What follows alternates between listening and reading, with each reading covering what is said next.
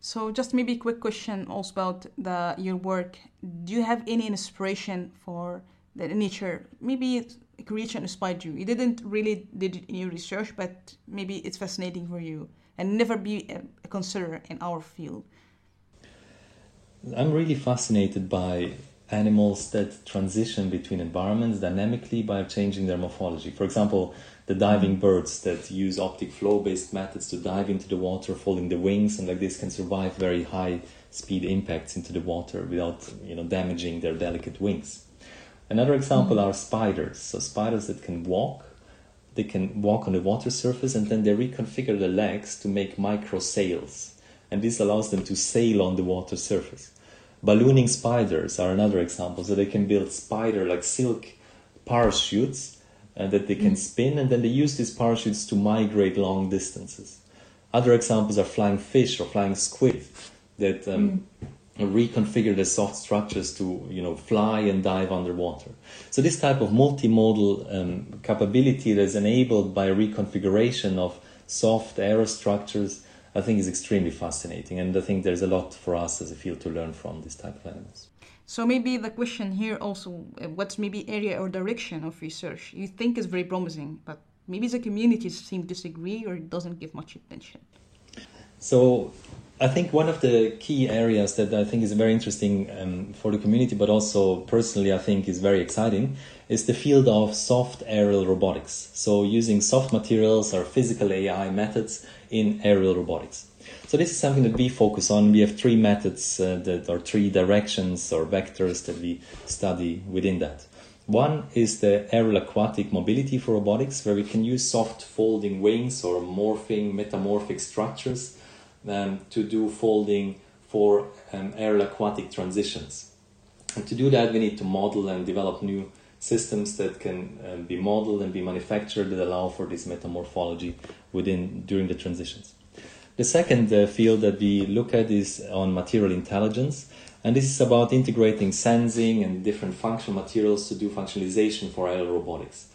This is about soft composites with embedded sensors that can aid and support in perching, for example, or aerial, aerial transitions, landing on surfaces, and so on. The third field that we study is on biohybrid systems. So basically using biological materials and biological processes, actuation and sensing principles in uh, mobile robotics. And I think this is a very exciting field that is also starting where people, uh, including us, look at different ways how we can benefit from biological processes, chemical processes in biology, bioengineering based processes to augment functionality in robotic systems.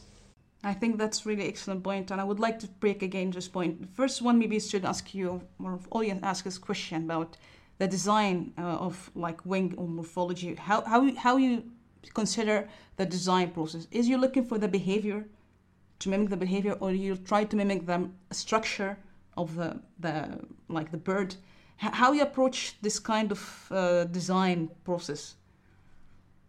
So i wrote a paper about this called the bio-inspired robot design paradigm um, mm-hmm. which is a, an attempt to formalize a, a, methodology of how to do that.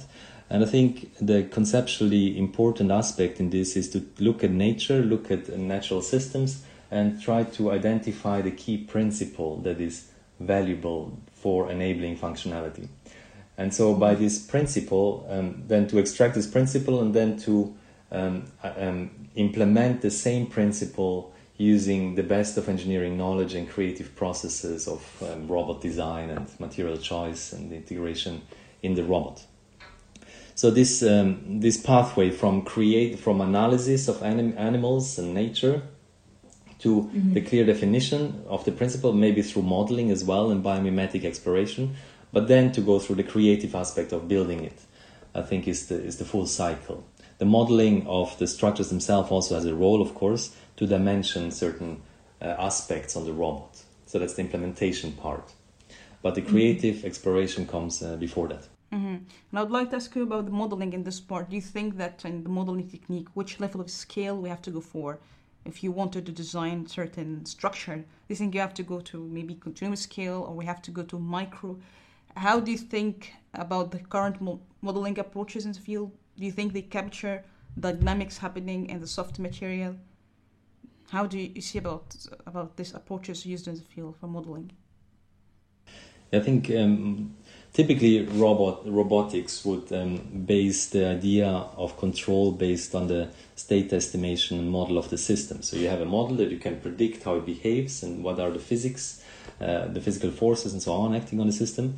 And then there's a controller and an actuator which is very predictable that can then give an output and like this uh, allow for some autonomous uh, navigation, for example. Now, soft robotics uh, doesn't have this luxury because uh, the structures are very difficult to model. There's hysteresis effect. There's hyper elastic properties of the materials. So it's very difficult to model. There are some models that exist, such as Mooney-Rivlin model, which is quite popular, or other constitutive models. But again, they're more on the material level. Once it gets integrated into system, other effects such as manufacturing come into play or kind of integration, interfaces between robotic elements. So it becomes very difficult to model. So I think we can do some modeling to do some sizing, for example. So it gives us at first indication of the motors, pumps to use based on the model. But then quickly we have to, if you want to do real-time control, I think we, we can leverage embedded and distributed sensing with machine learning methods on top of that to learn the, mo- the, the dynamics of this particular implementation of the robot. So I think this is very similar to actually how nature works. And mm-hmm. using this approach or this method of um, controlling such soft robots, I think is very promising rather than trying to model everything perfectly. Because this, at the end, I think will be very difficult given uh, changing and challenging environments, which are also by themselves very difficult to predict.